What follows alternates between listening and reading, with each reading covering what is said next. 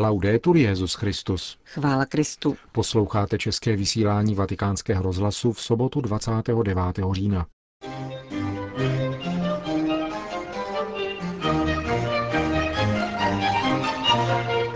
Benedikt XVI. se setkal dnes s biskupy Angoly a hovořil o problematice tamnějšího života z víry. O roli křesťanů na Středním východě hovořil irácký velvyslanec u svatého stolce. Anglikánský primas komentuje nový zákon, podle kterého může po boku britského monarchy stanout katolík. To a další zprávy uslyšíte v našem dnešním pořadu, který vás provázejí Johana Bronková a Milan Glázer. Zprávy vatikánského rozhlasu. Vatikán. Evangelium je faktorem rozvoje, řekl Benedikt XVI. skupině devíti biskupů z Angoly a ostrova svatého Tomáše, kteří konají v těchto dnech svou kanonickou návštěvu v Římě. Papež také hovořil o potřebě překonat kmenovou rivalitu a čarodějnictví. Nejde o to zvěstovat nějaké slovo útěchy, nýbrž průrazné slovo volající k obrácení a otvírající přístup k setkání s pánem, skrze něž rozkvétá nové lidství, řekl papež s odvoláním na apoštolskou exhortaci Verbum Domini. Křesťané, řekl na jiném místě svatý otec, dýchají ducha své doby a jsou pod tlakem zvyklostí společnosti, ve které žijí. Křesťané Angoly a ostrova svatého Tomáše se potýkají se třemi úskalími, na nichž mnozí stroskotávají. Prvním z nich je vztah mezi mužem a ženou založený na společném soužití, ale nikoli na manželství, což protiřečí božímu záměru. Nevelký počet katolických manželství v Angole a na ostrově svatého Tomáše svědčí o jakémsi dluhu, který tíží tamnější rodinu, která je nezastupitelnou hodnotou společenské stability. Za druhé úskalí označil papež rozdělení srdce pokřtěných mezi křesťanské vyznání a africká přírodní náboženství. Uchylování se k praktikám, jež jsou neslučitelné s následováním Krista, má potom dramatické důsledky, jakými je vylučování ze společnosti a také vraždy dětí a starých osob, kteří jsou odsuzováni na základě falešných výroků čarodějnictví. Benedikt XVI. proto připomněl posvátnost lidského života ve všech jeho fázích a povzbudil biskupy, aby nadále pozvedali svůj hlas ve prospěch obětí těchto čarodějnických praktik. Třetím úskalím jsou pozůstatky kmenové rivality, která uzamyká společnost a brání v pohybu lidem, kteří pocházejí z jiných regionů. V církvi, která je novou rodinou všech, kteří věří v Krista, není pro takovéto dělení místo. Svazky, jimiž jsou spojeni věřící, kteří mají účast na těle a krvi páně v Eucharistii, jsou mocnější než svazky našich pozemských rodin a vašich kmenů. Řekl dnes Benedikt XVI. biskupům Angoly a ostrova svatého Tomáše v rámci jejich návštěvy Adlímina. V závěru své promluvy zmínil také svou blížící se cestu do Afriky, ve dnech 18. až 20. listopadu navštíví Benedikt XVI. Benin, kde zveřejní a předá biskupům Afriky apoštolskou exhortaci vzešlou z biskupské synody o Africe, která se konala před dvěma roky ve Vatikánu. Madrid. Španělská řeholnice, lidově nazývaná Boží sestra, byla dnes beatifikována. Sestra Maria Catalina Irogein Echegaray patřila do kongregace marijných služebnic a proslula obrovskou obětavostí ve službě nemocným.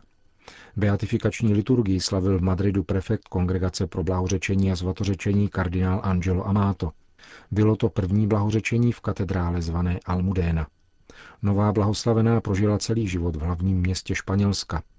Narodila se roku 1848 jako nejmladší z osmi dětí v dobře situované rodině v městě Pamplona. V pouhých 13 letech vstoupila do kongregace marijných dcer a později se stala jejich představenou. Ve svých 33 letech roku 1881 pak přestoupila do kongregace marijných služebnic, kde se věnovala plně službě nemocným a všem potřebným. Sloužím jenom proto, abych sloužila, říkávala blahoslavená Maria Katalína. Jejího blahořečení se dnes dopoledne účastnilo také na 600 sester z kongregace marijních služebnic, která působí ve 20 zemích čtyřech kontinentů. Brusel. Role církve v ekonomické krizi byla tématem zasedání Komise představitelů biskupských konferencí zemí Evropské unie. Holandský ekonom Lans Bovenberg z univerzity v Tilburgu popsal tuto roli následovně. Prvním a nejdůležitějším protikrizovým opatřením je láska. Lidé se totiž cítí opuštění, jsou plně obav, protože je zradili trhy jejich vlády, řekl profesor Bovenberg. Druhým protikrizovým opatřením je podle mínění tohoto ekonoma zřeknout se odsuzování a odpouštět. Státy i jednotlivci totiž hledají vyníky stávajícího stavu věcí a vzájemně se obvinují. Je proto třeba přestat hledat obětního kozla a dívat se na druhé jako na děti boží, i když se třeba dopustili chyb, řekl holandský ekonom. Jako třetí protikrizové duchovní opatření je přesvědčit sebe i druhé, že nám z této situace může vzejít poučení. Na zasedání Komise biskupských konferencí zemí EU zmínil Lans Bovenberg také tři léky na krizi evropského finančnictví. Prvním je umenšení dluhů Řecka výměnou za hlubokou reorganizaci ekonomiky této země. Za druhé dofinancování bank pod podmínkou změny dosavadního mechanismu jejich fungování. Třetím lékem by mělo být vytvoření rovnováhy mezi jihem a severem Evropy. Londýn. Katolíci 18. století byli talibani své doby. Taky lidé tenkrát vnímali, řekl vatikánskému rozhlasu anglikánský primas Rowan Williams na ospravedlnění až do dnešních dnů platného zákona, podle něhož katolík nesmí být anglickým králem ani jeho manželkou. Britské společenství národů včera rozhodlo o částečné liberalizaci tohoto zákona. Britskému monarchovi bude dovoleno sezdat se s katolíkem, sám ale nadále nesmí být členem katolické církve, protože zůstává nejvyšším reprezentantem anglikánského společenství. Změna iniciovaná premiérem Cameronem vyvolala smíšené pocity. Katolický primas Anglie a Walesu arcibiskup Vincent Nichols přijal rozhodnutí s povděkem a dodal, že plně ctí roli státní, tedy anglikánské církve. Oproti tomu skotský primas Keith O'Brien vyjádřil naději, že jde o první krok k úplnému zrušení diskriminace katolíků v zákonu o nástupnictví trůnu. Podobného názoru je i skotský premiér, který prohlásil, že polovičaté zrušení diskriminace jej hluboce zklamalo. Jistě by bylo možné vytvořit odpovídající právní mechanismy, které by chránily status anglikánské církve, aniž by bylo nutné zachovávat toto diskriminační právo, uvedl Alex Salmond. Primas anglikánského společenství poukazuje na konkrétní problémy plynoucí z nové regulace. Na úplné zrušení diskriminace nedává arcibiskup Rowan Williams katolíkům větší šance. Fakt, že monarcha může být sezdán s katolíkem, není pro mě noční můrou. Skutečným problémem je výchova nástupce trůnu v anglikánském prostředí, vzhledem k tomu, že se stane nejvyšším představitelem anglikánské církve. Myslím, že je to třeba říci zcela jasně. Dokud je monarcha hlavou naší církve, musí být anglikánsky vychován. Nemám dojem, že by postulát případného zbavení monarchy vedení anglikánské církve měl dnes dostatečnou podporu. Něco jiného je otázka manželství s katolíkem. Veřejné mínění tomu bylo nakloněno, protože to vyhlíží jako normální problém spravedlnosti a lidských práv. Proti tomu postulát zbavení monarchy vedení anglikánské církve nemá oporu ani ve veřejné mínění, ani v politické vůli. Řekl vatikánskému rozhlasu kentyberský arcibiskup Rowan Williams. Spolu s otevřením možnosti stanout po boku hlavy britského společenství národů pro katolíky se změny dotknou také pravidla primogenitury v britské monarchii. Na příště nebudou mít potomci mužského pohlaví v nástupnictví přednost před dívkami. Konzervativní katoličtí komentátoři novou legislativu nevítají. Cameron ve skutečnosti otevírá monarchii sekularizaci, píše otec Alexander Lucy Smith v internetovém vydání Catholic Herald. Jistě ne proto, aby odstranil poslední právní diskvalifikace katolíků. Tomu nic nenasvědčuje. Spíš se zdá, že jde o do značné míry bezvýznamné politické pózování, touhu vypadat moderně, dodává komentátor anglického katolického týdeníku.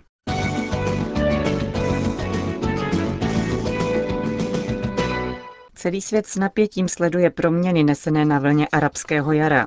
Kam povede, není ve většině zainteresovaných zemí ještě zřejmé. Jakou roli hrají v tomto kontextu nadějí a obav křesťané žijící na Středním východě? Na otázky vatikánského rozhlasu odpovídá irácký velvyslanec u svatého stolce Habib Mohamed Hadi Ali al-Sadr. Arabští křesťané jsou integrální součástí arabské společnosti, proto se jim děje to, co se děje celé této společnosti, v dobrém i ve zlém. Pokud jde o jejich obavy z revolt probíhajících v jejich zemích, musíme správně chápat příčiny. Křesťané středního východu se ocitají před obtížnou volbou. Mají stát po boku totalitních režimů, kvůli ním štrpěli, nebo se vydat v šanc neznámému osudu, který připouští možnost, že se vlády zmocní radikální extremistické síly, připravené vytěsnit i onu omezenou náboženskou svobodu, kterou dosavadní vlády garantovaly. Vzbouřená arabská společnost nenabízí žádný pevný scénář a zůstává vnitřně rozpolcená, ať jde o směřování změn, o vůdce hnutí či identitu protestujících a jejich vizi. Tento stav věcí nabízí některým příležitost přeskočit vlnu protestů a protlačit podezřelé úmysly. Mezi nimi jsou na prvním místě fundamentalisti, připravení hrát na náboženskou strunu a zamíchat kartami. Tito lidé se dosud nevzdali představy, že mají zabíjet křesťany, ničit jejich kostely a terorizovat nevinné. Odhlédneme-li od všech těchto komplikací, jsou arabští křesťané živým příkladem svobodných lidí, kteří dokáží žít svobodně. Právě oni stáli na začátku minulého století v centru arabských revolt, usilujících o nezávislost svých zemí, a jsou také teoretiky arabského národního myšlení.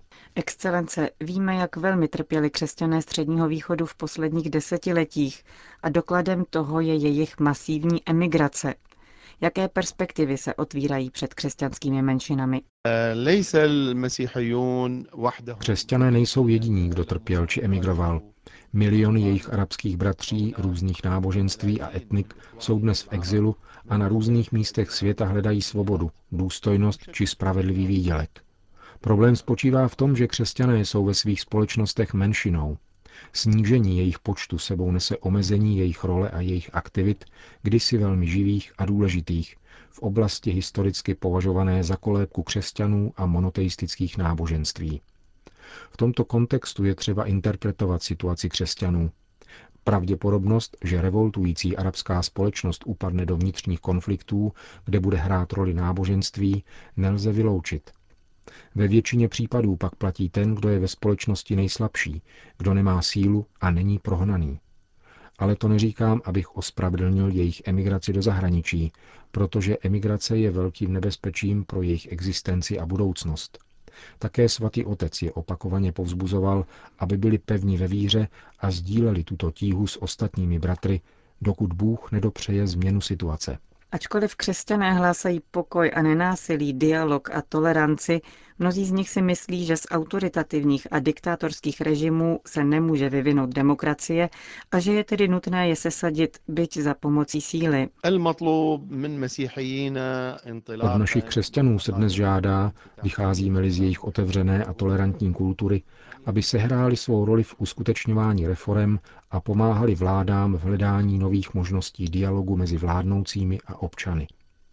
Žádá se po nich, aby se stali aktivní stranou v řešení konfliktů, aby byli nositeli naděje a mírotvorci, aby přesvědčili rozdělené strany k vytvoření arabského sociálního paktu mezi islámem a křesťanstvím, paktu, který zaručí práva a stanoví pravidla rovnosti také u volebních uren – tak bude zajištěna pokojná změna moci, ke které nelze dojít zatínáním pěstí nebo řečí zbraní.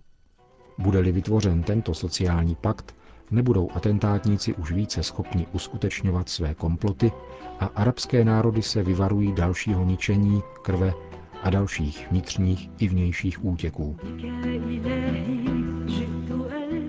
Pro vatikánský rozhlas hovořil irácký velvyslanec u svatého stolce Habib Mohamed Hadi Ali al-Sadr.